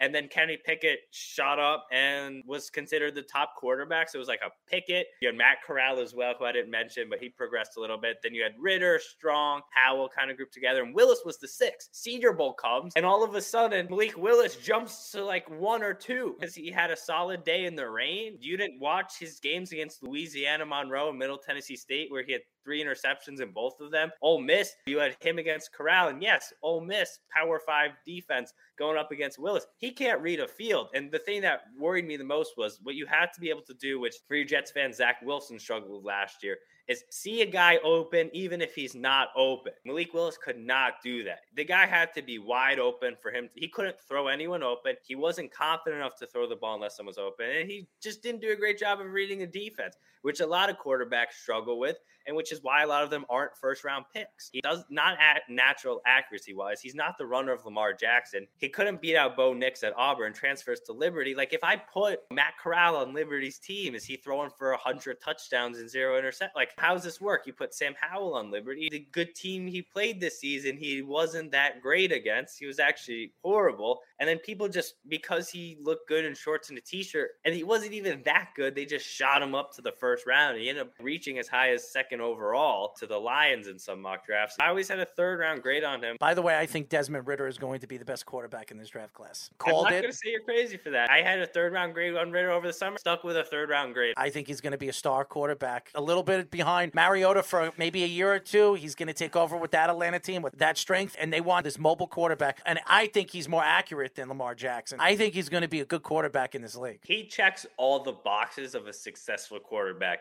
He's tall enough. He's a winner in college. He's super mature. He has the experience. He has enough arm strength. He has enough mobility. The main concern is he doesn't have the natural accuracy. But I didn't think Dak Prescott did. Either coming did out. Lamar. And look Yeah. what Lamar has done. I'm not going to sit there and say he won't be or will be the best. He checks a lot of boxes that seem to be successful in the league.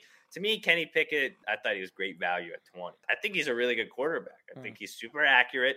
all levels of the field. If you look at 10 yard split for a quarterback, that's first 10 yards, your run, which for the most part, unless you are an exceptional runner, that's all you're going to be running for. He was, I think, 0.02 slower than Ridder and the second fastest 10 yard split in the entire class. Winner experience, same things that Ridder had. I just think he's more accurate. I thought he was great within the pocket, great outside the pocket. I think some of the question marks you have with him are decision making at times. He threw some wild passes that I didn't think were awesome. He doesn't have elite level tools. He's got that moxie. He's got everything you want in a quarterback, and he stays in Pittsburgh. So there's going to be no adjustment to the city and the life that comes with being a franchise quarterback. I think he can handle it. He's got Najee Harris. He's got four or five good receivers at this point. Pat Freiermuth at tight end. A good enough offensive line for what the kind of player he is. He's similar to Joe Burrow in the regard that Joe Burrow didn't have a good offensive line in college, didn't have one in the NFL. I think both of them can succeed because of their play styles with lesser groups, and he's got a really solid defense outside of the cornerback group. So I think that Kenny Pickett was a home run pick if you can get a franchise quarterback at 20. I had him graded higher than Mac Jones, and Mac Jones was successful as a rookie. And I think he's going to be a really solid starter. I thought that was a great pick at 20. If he doesn't hit, he wasted the 20th pick. It's not like they traded three first round picks like the 49ers did a year before. They sat there at 20, waited, and they took a guy who I had as my top quarterback in the class the only guy I had a first round grade on. I had him one, then I had Ridder and Willis and Corral in the third round, which they all went, and then I had Howell as an early fourth, right behind them. I thought Howell was great value in the fifth round and didn't really like any quarterback outside of that. But people talk it's not a good quarterback class. I think Pickett's a starter. I think that Willis or Ridder or Corral, one of them is going to develop into a starter. You don't get two starting quarterbacks in every class. So no. crazy to say that, but I think two of them develop into starters in the league, which is good enough. Pittsburgh you guys should be happy. Atlanta, you guys should be happy. Carolina, you guys should be happy. And Tennessee, I think they should be happy as well. I don't think anyone overdrafted a quarterback. I think they all got great value and they're all in great spots. Besides Darian Beavers, one value pick that you really liked, maybe a day three or even like a third round pick, and one reach that was the biggest one in the draft for you? The biggest reach, I think you have reaches early on. I didn't think so this year too much. I think every Patriots draft pick. I'm going to just say. Patriots class was a reach. You go top to bottom, two running backs, Pierre Strong in the fourth round and Kevin Harris in the sixth. Both of them were reach picks. I thought Cole Strange in the first was a reach. I thought Tyquan Thornton in the second was a reach. Marcus Jones in the third, the Houston cornerback, wasn't necessarily a reach. But then they came back and they took Jack Jones in the fourth, the Arizona State cornerback, who I was stunned was going to get drafted. They took him in the fourth round. So they think this guy's going to potentially be a starter. I did not see that. So I'm going to say the Patriots' entire class. Hard to choose a reach. I'll choose one for you Giants fans. Wan'Dale Robinson in the second round was a wow reach with George Pickens, Alec Pierce, Skyy Moore on the board, you guys decide to take a receiver I thought would have gone in the fourth round if you didn't take him in the second. I was stunned by that pick. The Cole Strange one shocked me. That one was a stunner as well. I thought those two were really big surprises. And then I'll choose a guy, pick 32, Lewis Cine. I think he's a top five player in the draft, the Georgia safety. Cowboys had him 13 on their board, so they weren't too off from where I have him. But I think he's going to be a Pro Bowl caliber player early on. I know he plays safety, but to get a guy like that at 32, when I thought the team should have taken him in the top 20, and he's not that far off from Kyle Hamilton, the way he tested running sub 4 4 with the best broad jump in the draft, awesome vertical. He's six foot two. If you put him and Kyle Hamilton's testing numbers next to each other, you say, "Holy cow, Lewis Cine's a way better athlete." And if you look at their instincts as well, mm-hmm. Lewis's instincts are better. Hamilton's obviously the better player. Hamilton to me was the best player in the draft. Even after that 40 time, he's going to be potentially the best safety. But I think Lewis Cine's going to be up there with him and Derwin James and some of those other guys. So I thought that was good value. Well, Mr. Borowski, we really appreciate you joining us. You're awesome. We definitely want to get you on as the season starts to get closer. We'll talk about OTAs and some of these young players and where you believe they're going to be this year as a rookie. You're very educated when it comes to the draft and figuring out who's going to be good and who's going to be not. Let's see what these players are going to be when the season starts and they step on a football field and have to compete against some of the best in the world. But we really appreciate it. Tell the fans how they can find you on social media. Yep, you find me Jack underscore Borowski, Instagram, Twitter. Mostly post NFL draft content, NFL content in general. Definitely definitely appreciate you guys having me on. We'll see how these guys turn out. Obviously, the draft is just one piece of the puzzle. You get great value, but we'll see how these guys play on the Thank you, Mr. Borowski. Appreciate it, guys. Jack Borowski, ladies and gentlemen, all the different scouts, all the different analysts that we've had on the show to go through the NFL draft have been sensational. Jack's a young guy. He's an up and coming star for Sports Illustrated. We're very happy to have him. I hope everybody enjoyed that interview. When we come back, ladies and gentlemen, we're going to get into some NFL conversation here on the Weekend Crunch. Are back, ladies and gentlemen. This is the Weekend Crunch. I'm your host, Errol Marks. My co-host, Speedy Petey. Remember, you can listen to our show every single Saturday from 7 p.m. to 9 p.m. New York Eastern Time, only on 103.9, the LI News Radio Network. Brought to you by New York Sports Team Magazine and the Worldwide Sports Radio Network. Download the Worldwide Sports Radio app on iOS, WWSRN, or Android. Worldwide Sports Radio Network. There's a lot of stuff going on in the NFL, and I'm not surprised. After the draft, there's just so much mishmash going around as the Honey Badger heads over to the Saints, and the Saints bringing in another guy. It looks like the Saints are winning in free agency as after they brought in Mr. Badger, they bring in Jarvis Landry, which any Saint fans out there, you should be very excited. Now, the quarterback position is going to be questionable because I don't know if they know who's going to be that guy going into this year. They paid Taysom Hill a lot of money, and they're bringing back Jameis Winston and Trevor Siemian. So, and a new coach now. There's no more star coach over there anymore. You got a guy that failed with the Oakland Raiders. Now he's going to have an opportunity again to coach over there with the Saints. Very successful defensive coordinator over the years with the Saints, but you still have Alvin Kamara coming back. So this offense is going to be fun to watch. Michael Thomas, they drafted Olave at number 11. So they're going to have a high flying offense this year. The question is who's going to be their quarterback? But adding Jarvis Landry is not something to cry about. And he's another LSU Tiger. All these Louisiana guys coming back home. I think it's going to be very exciting if you're a Saints fan watching all these LSU guys come back to their college alma mater. I, I think you should be very excited. Yeah, the Saints have always done the reverse too. They always seem to never sign or draft those guys because there's a lot of mutual fans with both that have always been itching. There's a big LSU guy in free agency. Let's go get him, and they never do. Now finally they get two of them too. They just signed the Honey Badger last week, arguably one of the best safeties in the NFL. Getting a little older, but still only 29. He's still very young. Definitely going to help out what has turned into one of the best secondaries in football. Now receiving depth, something they've lacked for years. Even when Drew Brees was there, it was always they had one guy and they had to make the other guys with Drew Brees, Sean Payton in the scheme. Now they actually have Olave. They have Jarvis Landry and, and Michael Thomas probably coming back now. It seems like he's very excited about this offense. And then you got Kamara, who's arguably, when healthy, one of the best pass catching backs in the league, too. Now, yes, Jameis Winston is a turnover prone guy, but he still has a lot of arm talent, too. With all those weapons, it's, yeah. it's going to be fun. It'll it'll still give the ability for somebody like Olave to Don't stretch the field. Don't forget about Alvin Kamara Yep. either. Uh huh. No, I just called him one of the best pass catching backs in the league. I love Kamara. And it gives those guys the ability to stretch the field too. Michael Thomas never really thought of as a burner type, and same kind of thing with Olave. But somebody like Jameis Winston with that kind of arm strength, they'll get theirs in the, on the deep ball too. So if you're a Saints fan, that's good news. As a Jet fan, I mean, the Jets have reached out to Ogunjobi, who was signed by the Bears, failed oh, his physical. He was dropped. A lot of Chicago fans were very excited about him, failed to get him. And now the Jets are looking to bring him in for a three or four year deal worth about $40 million. I mean, if the Jets could get their paws on him, that defensive line is just getting better and better. Adding a guy like Johnson in the draft, Carl Lawson coming back. You still have Quincy Williams there, Quinnen Williams too. This team is loaded with CJ Mosley, the secondary with Sauce Gardner and the kid Whitehead from Tampa. So this secondary is much better than they were last year. I, I think it's going to be fun to watch the Jets.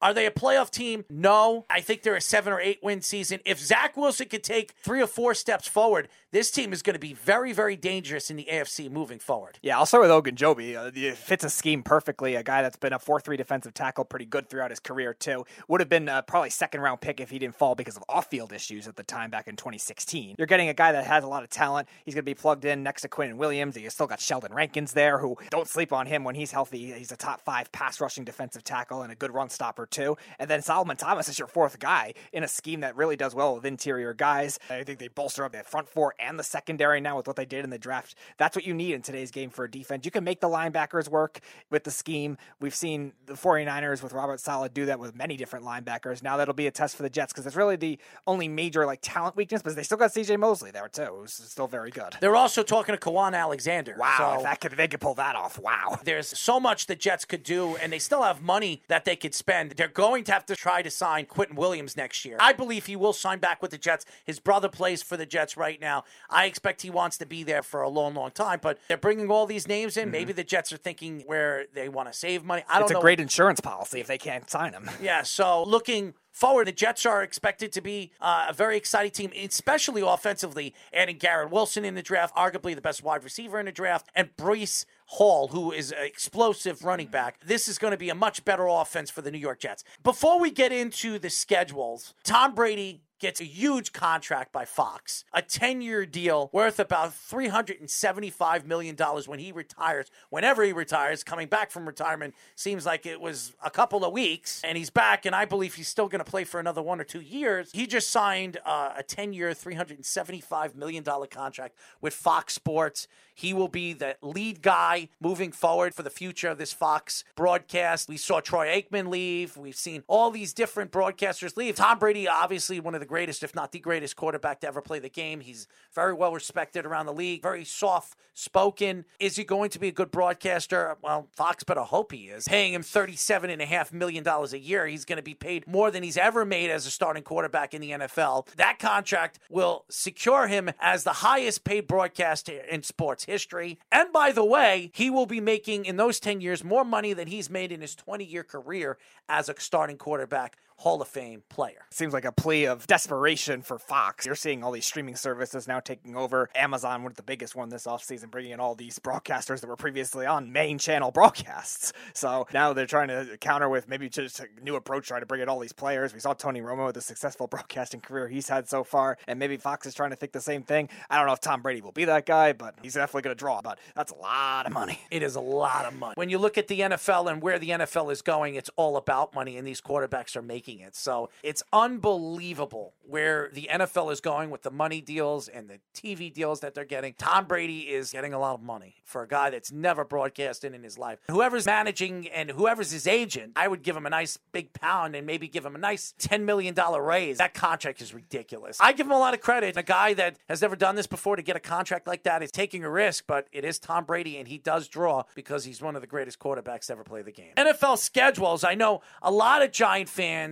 were very interested in their schedule. I think the Giants schedule is very doable. Speedy, let's go through the Giants schedule and why we think that the Giants could have the opportunity to win 10 games this year and be a wild card team. Well, you're a lot more optimistic than I am, but the talent is definitely there, and the schedule is definitely there. They opened the season on the road against Tennessee, just traded AJ Brown. Then they're home three straight games, all potentially winnable. The Panthers week two, then the Cowboys week three, and the Bears, who I don't know what they're doing this offseason, week number four. Then week five, they're at Green Bay. That's probably a loss, unless some, for some reason Aaron Rodgers demands a trade in the middle of the season, but I doubt Not necessarily because Aaron doesn't have anybody to throw to. Giants will just cut their best corner, too. so. I don't know what to expect when it comes to Aaron Rodgers in this Green Bay Packer team. They didn't bring any free agent wide receivers. They're expected to play with Randall and who? Christian Watson, who they drafted. I wouldn't be excited if I was a Green Bay Packer fan going into the season with their wide receivers and Aaron Rodgers not throwing to a guy like Adams. They lost him to a trade. If you're a Green Bay Packer fan, and I love Aaron Rodgers, there is a sense of worry going into the season without bringing in a big time wide receiver to help Aaron Rodgers out. So then you got the Ravens week six at home. Then it's at Jacksonville, at Seattle. That could be hit or miss. Then you got the Texans. They should beat the Texans. Detroit, they should beat, but they're also improved too. Detroit had a good offseason. They should I beat say. Detroit. Then they're at Dallas, which they haven't won at Dallas in a long time. Dallas right now is not as good as they were last year. That's so. fair. This is the weird one. They got both their other division rivals bunched up at the end of the season. They got the Commanders twice in three weeks. And they um, could beat the Commanders both times. They could at home and then on the road two weeks later. Then they got the Eagles. It mixed in between that. That's throughout this season. I think they're going to have problems with the Eagles. Yeah, the I Eagles do are very too. They are, and then they're at Minnesota. That could go either way. The Colts, they always struggle against the Colts. I expect that to be a loss. I think they beat Minnesota. Minnesota has a rookie coach. They're still questionable uh, as far as their defense is concerned. I think they did well improving that in the draft, though. I think they're still a talented team, though, offensively, though, too. They could definitely be a wild card team. And then you got the Eagles at the end of the season, which they never win in Philly, so that'll be. As far as the Jets are concerned, this schedule is brutal. Yeah. If you're a Jet fan right now, yes, you love the acquisitions they made. They brought in Conklin, they brought in Uzomah. You would expect that this team was going to have a good season, but their schedule every year it's brutal after brutal after brutal schedule. We'll go through it, and I'm going to tell you why. I still think in a good season the Jets could win seven or eight games, and I expect them to do it. If Zach Wilson takes a foot forward with the weapons that they have, and this defense plays as well as we think it could play this year, this team could be a borderline playoff team, and they could be fighting for a playoff wild card spot. But because there's so much depth in the AFC, I expect the Jets to fall short because Buffalo's expected to be good. You know, you can't count out New England, and Miami made some acquisitions too in the offseason. I still think Miami's the worst team in this division. Tyreek Hill doesn't scare me. That's because you have Tua throwing him the ball, but and still a terrible offensive line. which the Jets have definitely boost up their offensive line in the offseason. and the Jets well. have boosted up their pass rush to have fun with that, too.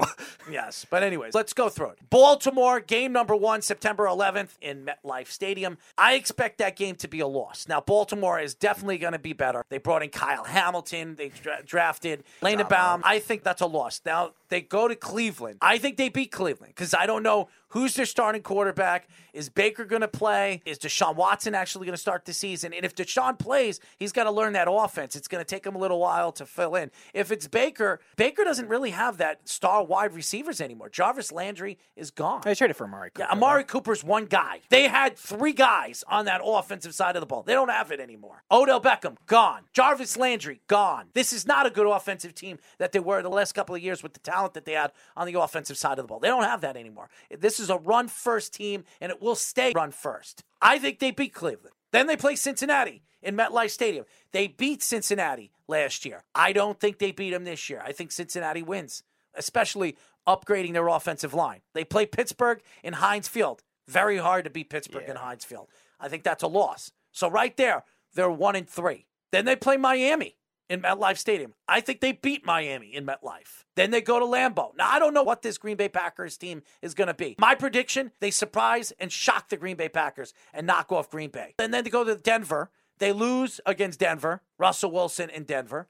Then New England, MetLife Stadium. I think they lose. Then Buffalo, MetLife Stadium. They lose in Buffalo. They win three games out of those games. Then their bye week. I think they beat New England in New England. They beat the Bears. They beat the Vikings. They beat Buffalo. They win all four games right off the bye week. Wow. They beat Detroit. They beat Jacksonville. They lose Seattle and lose Miami. I think the Jets arguably could win six games in a row and end the season with nine wins. Wow. Why do I think that? Because I think New England gets off on a high. I think they kill the Jets in MetLife Stadium. I do. I think they beat the Jets down in MetLife Stadium. And they think it's going to be an easy game like they did last year. And as they won both games last year, I think the Jets knock them off in New England after the bye week. Now, does nine wins get you in the playoffs? No. And a lot of people would say that second half of the season, besides New England, Chicago's winnable, Minnesota's winnable, Buffalo, probably not, Detroit, Jacksonville, Seattle, and Miami. Those are all winnable games. Yeah, the Jets schedule, they get all the AFC North out of the way, and then they get the NFC North at the end of the season, which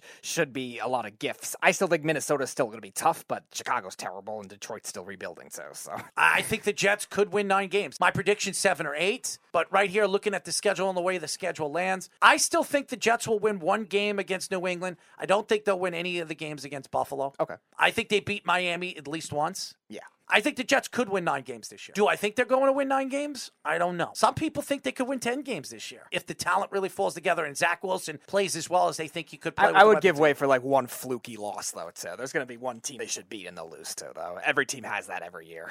So let's say nine, I think is pretty fair. So the schedules are very interesting. I think the Giants' schedule is so much easier than the Jets. I think the Jets' second half, besides New England and Buffalo, I think it's fairly easy. If the Jets could win six of their last eight games and win three of their first seven games, I think the Jets are positioned to win nine games. So if the Jets win five more games than they did last year, that's a good season. Then you expect next year them to take two steps forward, Right. where you expect them to win 11 or 12 games with all the rookies actually playing a year under their belt and with the talent that they have and still money that they could spend in the offseason as they have to bring Quinnen Williams back in, maybe add another piece or here in the draft, of course. So it'll be a very interesting season as the New York Jets have an opportunity to really show people what they are as an organization and what they are with the new regime of Robert Saleh and Joe Douglas. When we come back, Speedy, what do we got? We got some baseball and then some crunch time. here on the Weekend Crunch.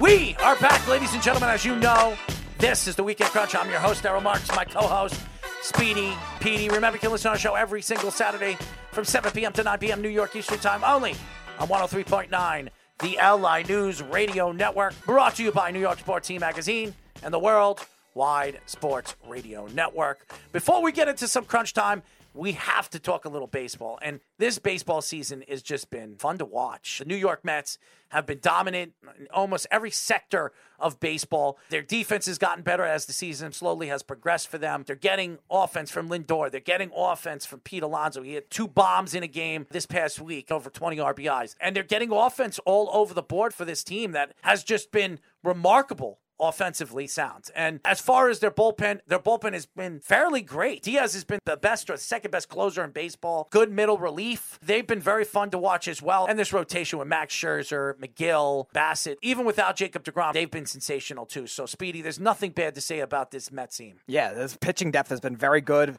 Drew Smith, unfortunately, finally allowed his first run, but beyond that, he's been pitching fantastic. .63 ERA. Taijuan Walker this week had his first great start of the season, which is good to see if he could get him could get back going.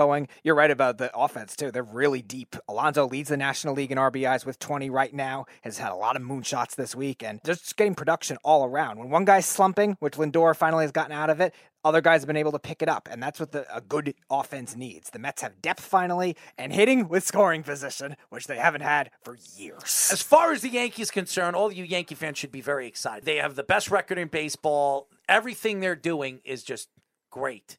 And right now, for all the Yankee fans that were running out Brian Cashman and running out Aaron Boone, well, who's laughing now? Aaron Boone right now is coaching and managing the best team in baseball where everybody thought with not the big acquisitions where everybody expected them to bring Correa or somebody else in in the offseason. They didn't do any of that. They brought in other pieces. They brought back Rizzo, who's been sensational for them. Offered a guy like Aaron Judge the money that he offered. He decided to decline it. We'll see what they do in the offseason with Aaron Judge. But all the different things that they made and the moves that they made. Nasty Nestor, who's been sensational really since last year, since they brought him back to the team. He's been sensational. Gerrit Cole, his last three games, has been dominant, uh, giving no earned runs. This rotation, where everybody thought that this rotation was weak, this has been the best rotation in the American League and one of the best rotations in baseball. And this bullpen, which has been the best bullpen in baseball really since the beginning of the season, is just looking better and better. They're so good they had to send somebody down that has been pitching good in the bullpen. Schmidt, they sent back down to the minor leagues, which nobody thought he should have been sent down, but they're so good and they have so much depth right now. They didn't need him in the bullpen. So it's amazing where the Yankees are right now. They're the best defensive team in baseball. Yes, and right now, if the season were to end, Aaron Boone is manager of the year. So eat your heart out. Yankee fans. Yeah, and uh, you're seeing the modern identity of the Yankees really started to take over. Their bullpen was good for a while because of the big, big names, the routine at the 7 8 9 at the end of the game that was just so locked down. Now it's different. Now they have guys pitching in so many different spots. Yes, Chapman's still closing, but beyond that, everyone else is pitching in so many different roles. Clay Holmes has pitched phenomenally, middle of games, end of games. You have guys like Michael King, 1.35 ERA, just brilliant in so many different roles. And the starting pitching, too, they're getting good length, they're getting good consistency. Gerrit Cole's finally getting it going again, drops his ERA to 2.95. That's a great sign for a Yankees team that really needs that kind of pitching depth and a modern identity now. You don't rely on one pitcher and you don't pay all these pitchers these big money. They're still to eat the Zach Britton contract for now, but beyond that, they're trying to get young and get young all at the right time. As far as Aaron Judge, still playing well. 299, 12 home runs, 27 RBIs, and Stanton, 10 home runs, 30 RBIs. So their big bombers are getting it going. Anthony Rizzo still hitting well. This is deep too. Depth is never a problem when you have They to have three guy. guys that can win MVPs. Yeah. Anthony Rizzo, John Giancarlo Stanton, and Aaron Judge. All three players are playing great baseball. Giancarlo Stanton's getting hot right now as Oh, we yeah. speak. We've seen John Giancarlo Stanton. He could go on a tear for four weeks. Oh, yeah. Where you can't strike him out and he's bombing home runs. And Aaron Judge, for like the last past month, he had one home run. He hit like 11 home runs in about 15 games. It's unbelievable what this team is doing. Offensively, they can't strike out. They have been as good offensively as any team in baseball. And anybody that says that the Yankees aren't playing good baseball or dominant baseball, well, I don't know what the hell you're doing. Sal Licata over there at WFAN needs to start watching the Yankees a little bit more because I don't know what you're watching to say that the Yankees aren't playing as good as the Mets. It's a ridiculous statement. Anyway, Speedy, what do we got? Crunch time. It's time for Crunch Time. Read the time. Gotta see the pitch. All right, let's start with Game Seven of the Penguins and the Rangers. Buy or sell? The Rangers will still come back and win, even if Sidney Crosby does come back. I'm going to buy it. I can't see the Rangers losing. Game number seven with a third string goalie. Domingue gave a bad goal up where he had a chance to win it in Pittsburgh and take it to overtime. He's been horrible. Shesterkin hasn't been any better, but I think the Rangers are the better team. Going home definitely gives them a little boost. Give me the Rangers. I will buy it. I'm going to sell it. If he doesn't come back, I think the Rangers will win because I think the Rangers are just getting more faceoffs as a whole and being able to move their offense a lot more. They're getting smarter shots. With Crosby on the ice, their defense has been a lot tighter and that first line's been tighter. So I'm going to sell if Crosby does come back. So buy or sell. Both the Suns and the Bucks will win their game sevens. Sell. I'm not buying that. I think Phoenix will win. I don't know if the Bucks are going to win. I can't trust that the Bucks are going to do it in Boston. I think Boston has been a very good home team, and Boston really has the momentum going in after game number six. So I'm going to sell that. I'm going to buy it. I think the pressure is on the Celtics. I think Giannis, the best player in this series, really is going to take over in this one. I think the depth comes in strong. Boston fans, you talked about a couple of weeks ago. They'll put pressure on their teams too, and it's going to be a harsh home crowd, a lot of pressure. So I think the Bucks get it done. I don't know if they'll beat Miami after that, but they get it done here. All right, buy or sell. Both Giancarlo Stanton and Aaron Judge, who are top five in RBIs, will stay that way at the end of June. I think they will. I think their offense has just been sensational. Their schedule is definitely easier than a lot of different teams' schedules. I think they'll keep the pace up. I expect both players to have 100 RBIs going into the last month of the season. I'm going to buy it too. I think there's a lot of teams that are banged up right now in the American League that normally had the potent offenses. The Blue Jays have a couple injuries, the White Sox, teams you were expecting. Mike Trout might throw a monkey wrench into that, but there's not really any obvious threats, so I will buy it as well. All right, buy or sell. Kayvon Thibodeaux will lead the Giants in sacks this season. I am going to sell that. I know he's a rookie. I know a lot of Giant fans are so excited to see this kid. He still has to learn the speed of the game. He's all about his endorsements and his sponsorships, and I don't think football is number one on his list. But I expect him to show up one way or another this year. I just don't know he's going to show up on the board as the sack leader for the New York Giants. So I'm going to sell that. I'm going to sell it, but for a different reason. It's more of the scheme because it's a complex scheme right away. Wink Martindale comes from the Ravens. They love to blitz. They love to rotate pass rushers. So I think they'll do a lot of surprise things. I think it'll be an interior guy that leads. Probably either Lawrence or Williams will lead the team. So I'm going to sell it. All right, buy or sell. Despite a lot of people slandering this, Nikola Jokic should have won the MVP. I don't know why anybody is slandering this. Nikola Jokic is playing for a Nuggets team that didn't have Porter, didn't have Murray, and the fact that anybody could say that Embiid deserves it. Embiid had a great season. Nobody's taking a shot. I would take Giannis over Embiid. Jokic has been the best player in the NBA the last two years. Anybody crying that Jokic won is stupid. This guy is the best center in the NBA. It's not even an argument. So I am absolutely going to buy it. Take that to the bank, buddy. I am absolutely buying it too. This is the first player in NBA history with 2,000 points, 1,000 rebounds, and 500 assists in a season. This is a guy that dealt with their two best players getting hurt all year in a tough Western Conference. So I don't know what you're saying he doesn't deserve. Why? He doesn't play as good of defense as Embiid? Embiid only led in rebounds by a, a rebound. Okay. He led in shot blocks. And then you got Giannis. Giannis has a little more depth around him throughout the year, even losing Middleton. So even though the strong second half, I think he absolutely deserved it. I am going to buy it as well.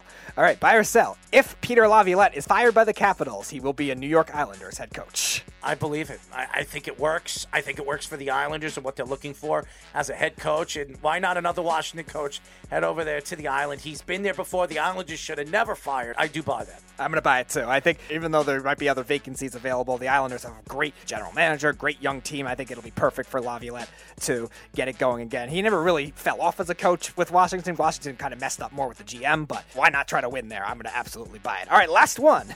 Tom Brady, as a result of this broadcasting contract, will only play one more season now. I think he plays two more seasons. I don't. I don't think it's one more season.